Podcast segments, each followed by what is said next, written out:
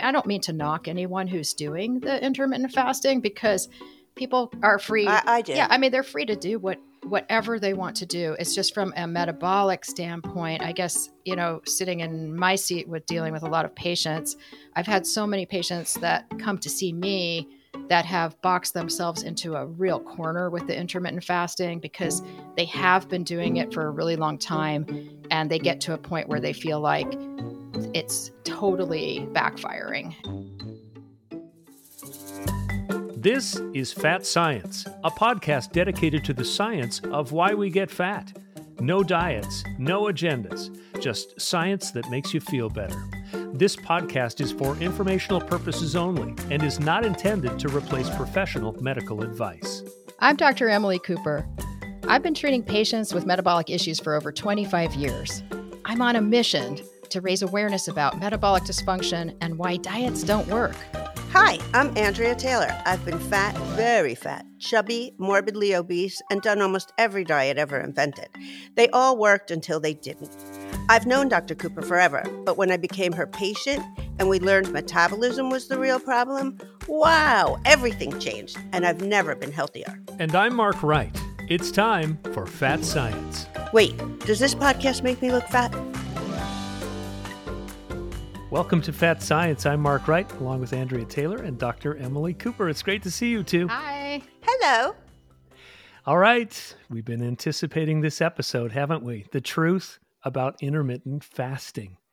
Um, Dr. Cooper, I think this is such an important topic because it seems like everywhere you look, there are ads, there are social media posts, there are spokespeople who all say that intermittent fasting is a great way to not only lose weight, but to quote unquote reset your metabolism as if it's like a furnace that you just need to, you know, hit a button. Um, if you would just lay the groundwork, like what is intermittent fasting? Define it. Well, intermittent fasting is a way of eating, and there's lots of different methods that people, you know, employ from eating on alternate days to eating for a few days a week or two days a week, um, five days a week. So, different amounts of times eating and not eating is basically intermittent fasting.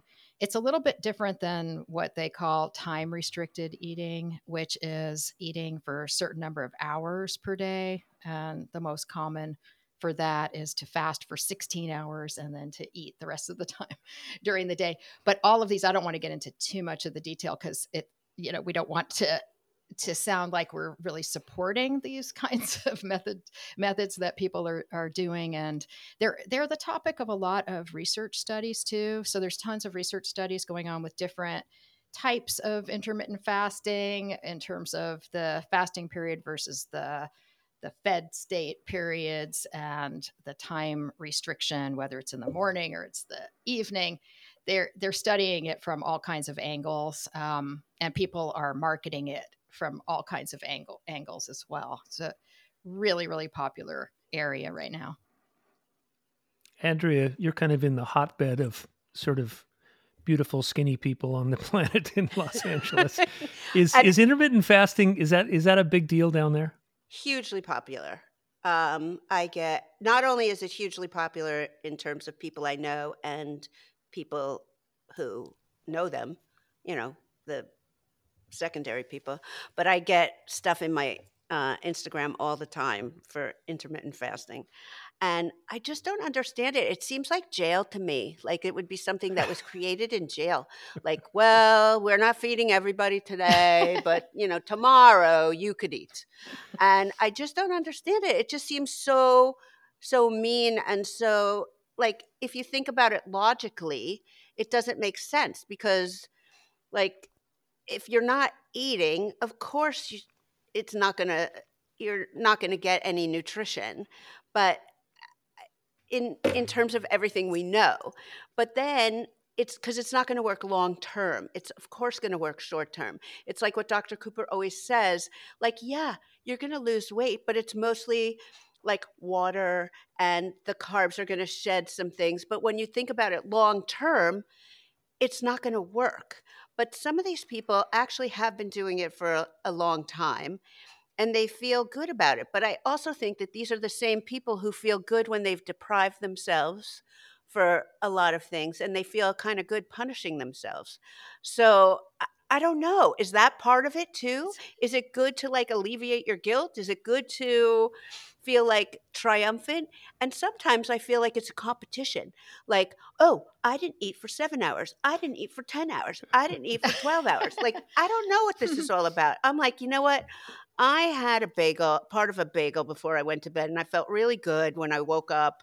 And I'm happy. And you seem kind of miserable, and I'm all right with that. I think there's something to what you're saying, Andrea, because some of the studies actually did show that um, when people are doing the intermittent fasting routines, their endorphins increase. So those are the you know supposed feel good chemicals or numbing type of chemicals our body makes that can be kind of addictive too. But they go up I, and they said that the sense of accomplishment went up and sense of reward and accomplishment with controlling something. So they did they have identified that that is something that feeds into why people feel good doing it, which is really interesting to me because that's also a little bit similar to what we see in patients who have eating disorders um, that that same mm. chemistry goes up and that there's some concept of like the reward control cycle um, there. Not to compare it to that but it, it just the chemistry is is really interesting.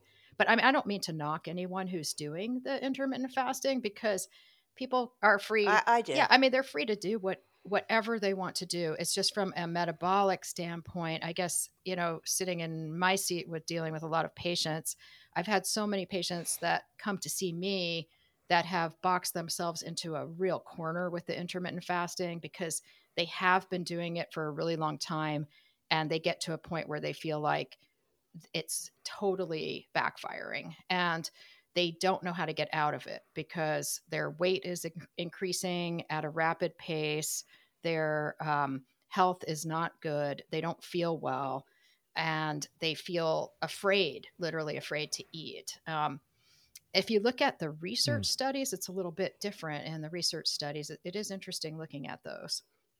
I feel like some of it is really about control more than health.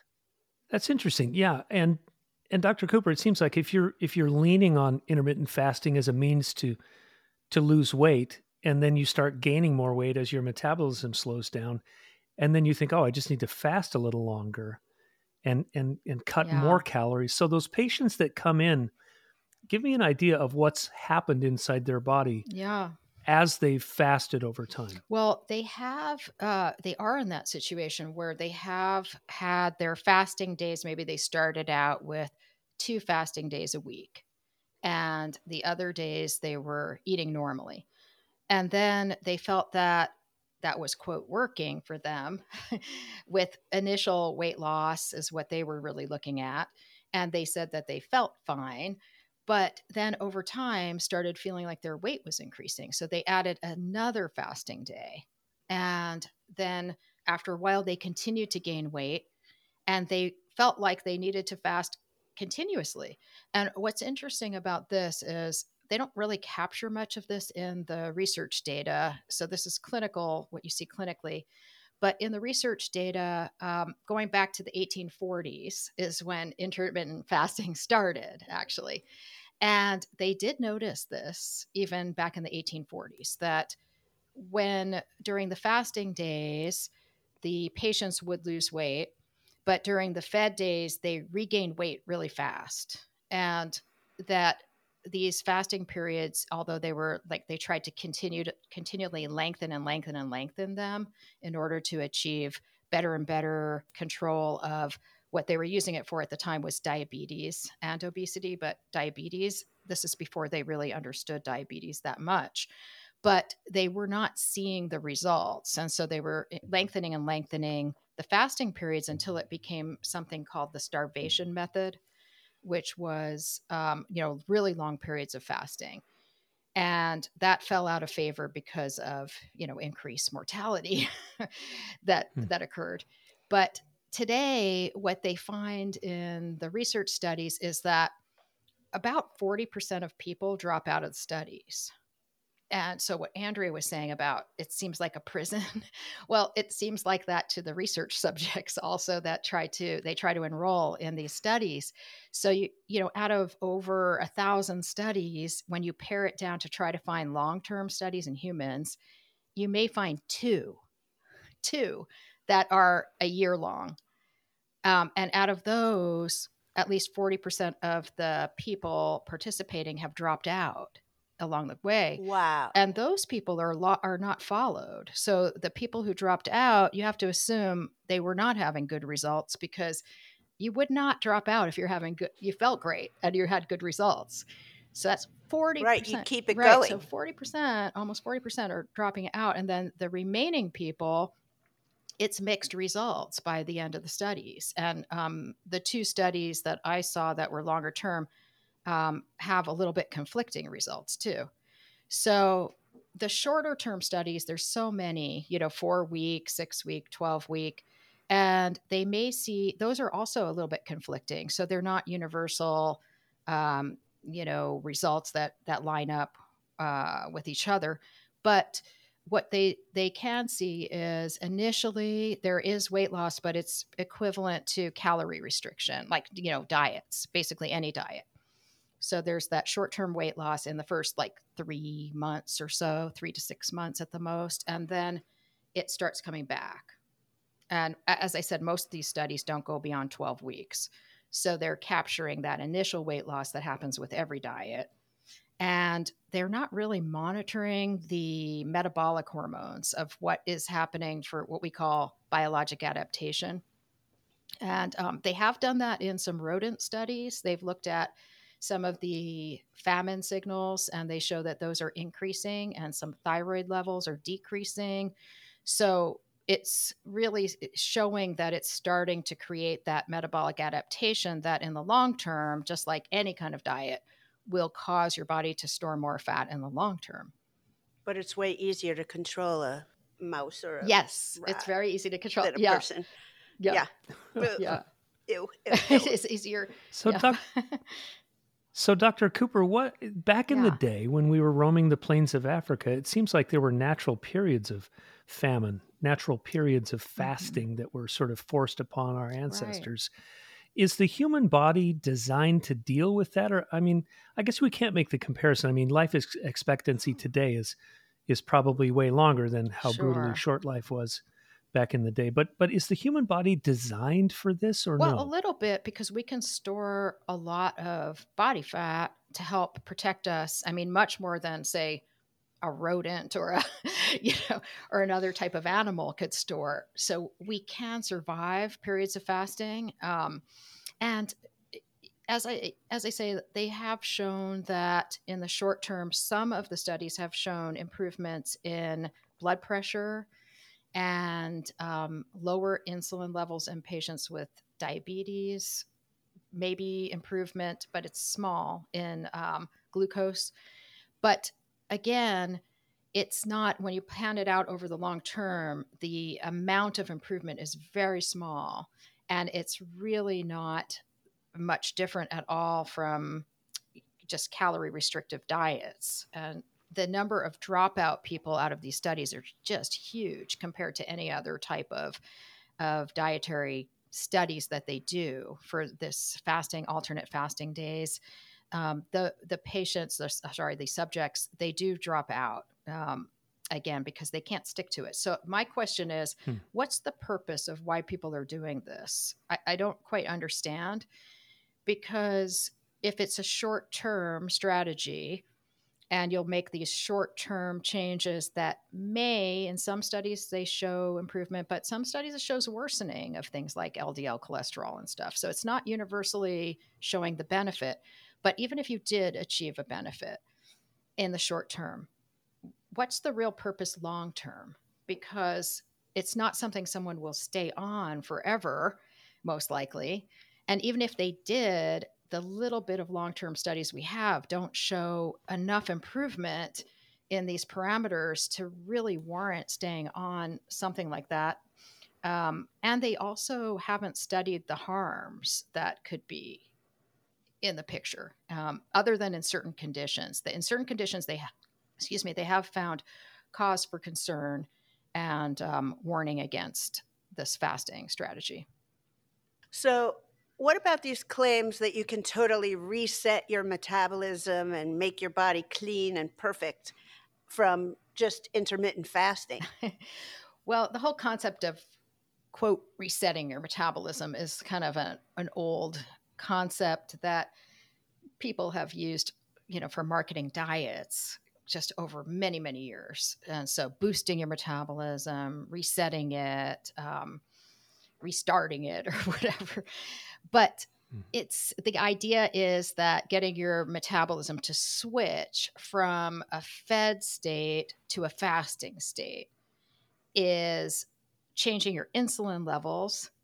And so it's trying to reduce it down to a simple equation of insulin where if the insulin levels drop then you start tapping into your body fat stores for those fasting days and if you're and then in your fed state your insulin goes back up and the idea is that that's going to somehow protect you from the metabolic adaptation that comes from long-term daily dieting and things like that but in the end it doesn't show that that's really what's happening in fact some studies show that on the fed days the insulin and glucose levels are higher than they were before starting this dietary regimen. So they're they're actually amplifying on the fed days versus what they would be for your standard routine consistent diet days um, and other studies have shown that when you suppress that insulin in the fasting on the fasting days when it comes back it's it's amplified after you eat also leading to low blood sugar reactions. And to me, as a metabolism doctor, that really worries me because that is um, a very difficult condition to rebalance medically. And it also reduces people's quality of life quite a bit because it makes them feel foggy. They can't pay, you know, their attention is poor, their mood is not stable, cranky. Yes, yes. And so so this whole concept of resetting your metabolism i always tell people well resetting it to what? Like to something better or worse? Um, i mean you, you know do we do, right do we but it's it's sort of a weird concept because it's like as if we're a machine and you're just going to reset it to the factory settings or something yeah. like that. But i think dr cooper i think the the larger takeaway though and we've just tried to hammer this from the very beginning of this podcast whenever you deprive your body of food, there are consequences, right? Could you could you address that? Yes. Um, you know, from a standpoint of trying to prevent your body from getting that sense that that you are in a famine that's my whole goal as somebody trying to keep the metabolism strong i don't want the body to feel that it's in a famine because that comes with these long-term consequences of lower testosterone women's reproductive hormones suppressing, thyroid levels suppressing and giving you less energy, cortisol levels increasing, which is the stress hormone, ghrelin increasing, which is that hunger hormone, and leptin decreasing, which is an important you know signal. So this could affect your immune system your bone density your cardiovascular health your you know just basically everything in your in your system and so my goal is always to prevent these these hunger signals from developing and so to have people on top of their their food in terms of regular eating habits and being really consistent throughout the day so that you don't trigger that biologic adaptation which is so powerful which can actually pull your metabolic system down and increase your risk for all kinds of metabolic disease. Keeping things even, Steven, as opposed to up, down, up, down, yeah. up, down. I mean, that's that's what I believe in. Um, and I know that there's lots of researchers who are really gung ho for that the intermittent fasting, and they admit though that there's not the data that the data doesn't support that this is a long term solution but they still are intrigued by it as a thing to study, you know, for the short term. And they still have these goals of trying to get the long term data, even though they have a hard time you know, keeping their participants in the study. and um, so, but again, it goes back to what's the value of it in the whole you know landscape of what we have the tools we have for metabolic health what is the place and the role for intermittent fasting or calorie restrictive diets or low carb diets or any of these things that that have that propensity to trigger the biologic adaptation which is something that we're hoping to avoid Dr. Cooper, some supporters of intermittent fasting claim that there are weight loss benefits, but also the release of ketones, they say, that may protect memory and learning and have some beneficial effects in the body. Um, again, what are ketones, and do, do, you think there's any merit to that claim? Well, ketones are produced in the fasting state, and um, so you they will they do show that during the days that the subjects are not eating, their ketones levels do increase because ketones are an alternate fuel source when you can't really tap into our normal uh, fuel options.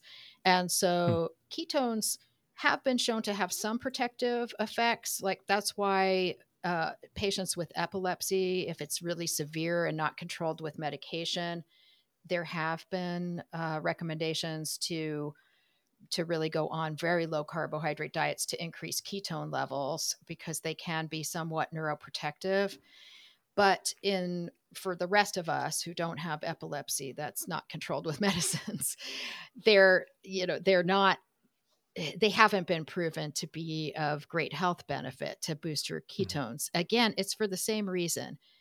Everything comes with a price. So if we're it's not the body is not sort of like on or off or up or down or black or white it's it's not like that. It's not that um, we need to starve ourselves to get our ketones up and that's somehow better than fueling consistently. It it just isn't that way because once you do the starvation mode and you've got your ketones going up that also sends out big alarms throughout the body that you are in a starvation state. So there's nothing you can do to prevent that from triggering and then all the consequences that come with that. And that's why we have the obesity epidemics we have. It's not because people aren't trying these diets, you know, people are. These diets are extremely popular. The ketogenic diets, the intermittent fasting, they're all so popular. The low carb diets have been popular for decades.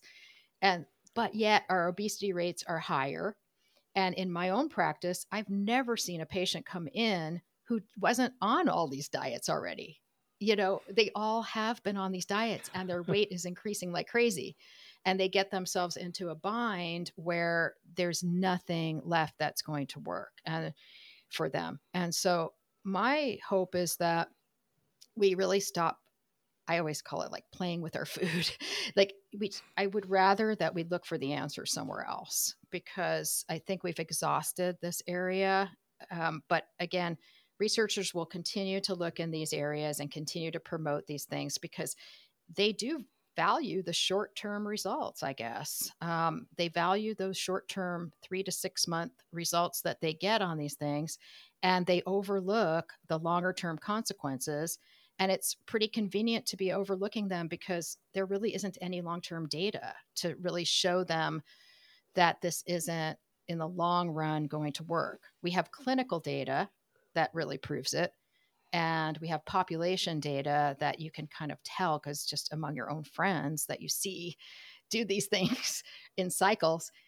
But in terms of research, as I said, there are such so few long term studies on any of this. And so they can take that really short term data that they have from a four week, eight week, maybe even 12 week study in humans, or worse, these little studies in mice, um, you know, mice or other rodents. And then they extrapolate that and claim that this is, you know, nirvana.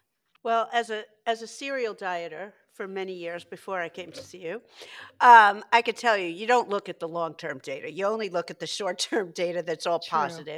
And you say, well, if that diet didn't work, it was probably my fault. I didn't do it right. I didn't do it long enough. It was my fault. So this one's going to work because this one sounds really better. And this guy, he really knows what he's talking about. Or this doctor, she really knows what she's talking about. And this is new. This one's really new. And you don't look that it's like 100 years old and all those people died. So you go, oh, I'm going to do this. And this one sounds really awful. So these, I'll starve myself for this amount of days and it's going to be really good. And I'm really going to control myself this time because the last time I didn't really control myself. So I'm really going to do it this time. And like in the first two weeks, maybe you do lose like five pounds or whatever. So you go, oh, I'm really successful. I'm really successful. So you do it and then, like you're saying, in the first four weeks or the first four, like three months or whatever, you're really successful. And then you go, oh my God, I just can't do this anymore. So then you, fa- you fail and you think it's your own fault. Yeah. And unfortunately, So you go on to the well, next. well, unfortunately, even in the research studies, the researchers tend to blame the subjects when the results don't Exactly. go Well, the right the do- way. and let me tell you, the doctors, the doctors that you go to for the next one, when you go, oh my God, I'm just getting fatter and fatter, they tell you, well, you really are not doing very well with your dieting. Wow. yeah. So, Dr. Cooper, when it comes to intermittent fasting, does it have a different impact on someone with a quote unquote normal metabolism as opposed to someone like Andrea or me who have metabolic dysfunction? That's a great question. And there's been um, a real demand for testing in people with diabetes because that is the group that the researchers are hoping that this will actually help reduce their medication and and all of that. And there really haven't been enough again long-term studies even in people with diabetes who they're thinking might benefit from this. Um, one of the concerns is some of the studies that are out there if patients are on insulin taking insulin and have diabetes and then they're fasting that's one of the groups that there can be dangerous low blood sugar reactions or if they're on certain other diabetes medications and fasting there can be dangerous hypoglycemia reactions. And so um, you know so that group there the idea is it may reduce their abnormally elevated glucose but in the normal population or i shouldn't say normal but in the non-diabetic population Mhm. then the goal isn't to really lower your blood sugar. So because you already have normal blood sugar so um, so you know i don't in the and that group they still do look at glucose insulin and all of that. But again there's not really long-term data on this. I find in my practice that there is not a benefit for our patients to be on these programs whether they have diabetes or not. And i can say that because again the incoming patients that that we see are already doing these kinds of things. A high percent of our patients if not i mean a really high percent are on some form of dietary restriction when they come in and they need help because it isn't quote working for them. And we do not prescribe any type of uh, dietary restrictions that way uh, for our patients but but we see so much of it as they're coming into the practice that we can kind of tell that it's not benefiting at least our patients To wrap things up, I think we should probably kind of restate what we've talked about a lot on this podcast. And that is every diet works in the beginning, right? Because the body has to find ways to fuel itself and it it'll find it in muscle, it'll find it in fat, it'll find it in your liver, it'll find it everywhere. But so I think that's what's so confusing to the average person because they do all of these different diets. And Andrea you you can speak from firsthand experience. They all caused you to drop weight in the beginning. And what did that feel like? It felt great. I mean, look, you go on some sort of diet, you lose, and I mean, I went on a lot of diets and I would lose 25 pounds. I went on many diets where I lost 75 pounds. I lost 100 Wow. pounds. I lost 70 pounds, whatever it was. And everyone's like, oh, you look so great. You look so great. Hmm. And then slowly but surely, it all came back plus another 20, plus another 30, plus another 75. Um, it, they all worked until they didn't, which, as you know, when I first came to see Dr. Cooper, I was like, well, they all worked. And she was like, uh huh. then how come you're here? I was like, oh, True. yeah, well, that's how I got here. You're, mm, yeah, you're right. So, hence, yes, diets work. It's almost like the expression diets don't work. Well, they work for like a little tiny bit, and Mhm. then, um, how do I say this without cursing? And then you're screwed. I mean, that's really what happens, and it, it happens to everyone. It's not just it's not just me. Right, it's true. And people are always surprised that's happening to them because we don't talk about it enough. I feel. I feel it's one of those things that's not mentioned, um, even by doctors before they prescribe a diet. They don't inform the patient that you will go on this diet and you will lose this much weight, but then you're going to regain it and more. Do you still want to do this? And that's not really a conversation that happens. But right, that's the asterisk they, They don't, don't, tell you about. But one of the biggest concerns about uh, whether it's intermittent fasting or low carb diets or ketogenic or just low calorie diets, one of the biggest really concerns is that weight cycling. Weight cycling means reducing your weight and then having it come back on and reducing it again through a diet and having it come back on. That weight cycling is associated with increased cardiovascular risk, increased risk of fatty liver and visceral fat, increased all cause mortality. I mean, it is dangerous to be doing that. And it's Wow. much better to maintain a steady weight than it is to go up and down, actually. Do you think we'll ever have definitive long term study proof on this topic? Well, let's see. It started in 1840. and even in today's uh, uh, there's there's I you know I I just went to update to see if there's any new research and you know researchers are so excited that their center is now like doing a one year study or a it, and I'm just thinking when you're talking about people who have actual metabolic dysfunction you need like five year studies to see if mm-hmm. something's going to quote work in the long term because as andrea said you can force your body to lose weight in the short term and even change some of your you know biologic parameters for the better.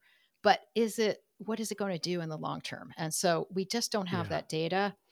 And there are some health conditions where the intermittent fasting has shown some detrimental impact some neurodegenerative diseases where they the researchers thought it would improve things because of its claims to improve neuroplasticity and things like that. Um, but they actually saw the the reverse in certain conditions. And so it's a real concern when we're taking studies done in mice and then extrapolating and starting to prescribe for people with conditions these diets as a prescriptive you know when the research is showing some cause for alarm and for concern I think that's such good advice. I remember when I first came to you as a patient 10 years ago, you said this is going to take years. And I was thinking, what? Just give me a pill or something and fix it. right. And we're 10 years in and we're still trying to quote unquote reset my metabolism because these metabolisms are so Yeah. stubborn, aren't and they? And you are it's a gradual process you have you know you have you know we don't want to say reset but it's like rehabilitate uh, a metabolism right. that's like off balance or or rebalance things and it's a process and it's a continual process. So it does start early and it continues and continues and it's like anything in life you know when when when is it good enough? You know? Yeah. just keep working on on these things Well, there you have it. The truth about intermittent fasting. I love how you always go back to the science, Dr. Cooper, and that's I what this is all about. So, Dr. Emily Cooper, Andrea Taylor, thank you so much. This has been another edition of Fat Science. This is the perfect ending. No diets, no agendas, just science that makes you feel better. I'm Mark Wright. Thanks for listening to Fat Science with Dr. Emily Cooper, a Work P2P production. New episodes drop every Monday. If you've enjoyed the conversation, subscribe, rate, and review this podcast. This production is for informational purposes only and is not intended to replace professional medical advice. Join us next week for another episode dedicated to the science of why we get fat. No diets, no agendas, just science that makes you feel better.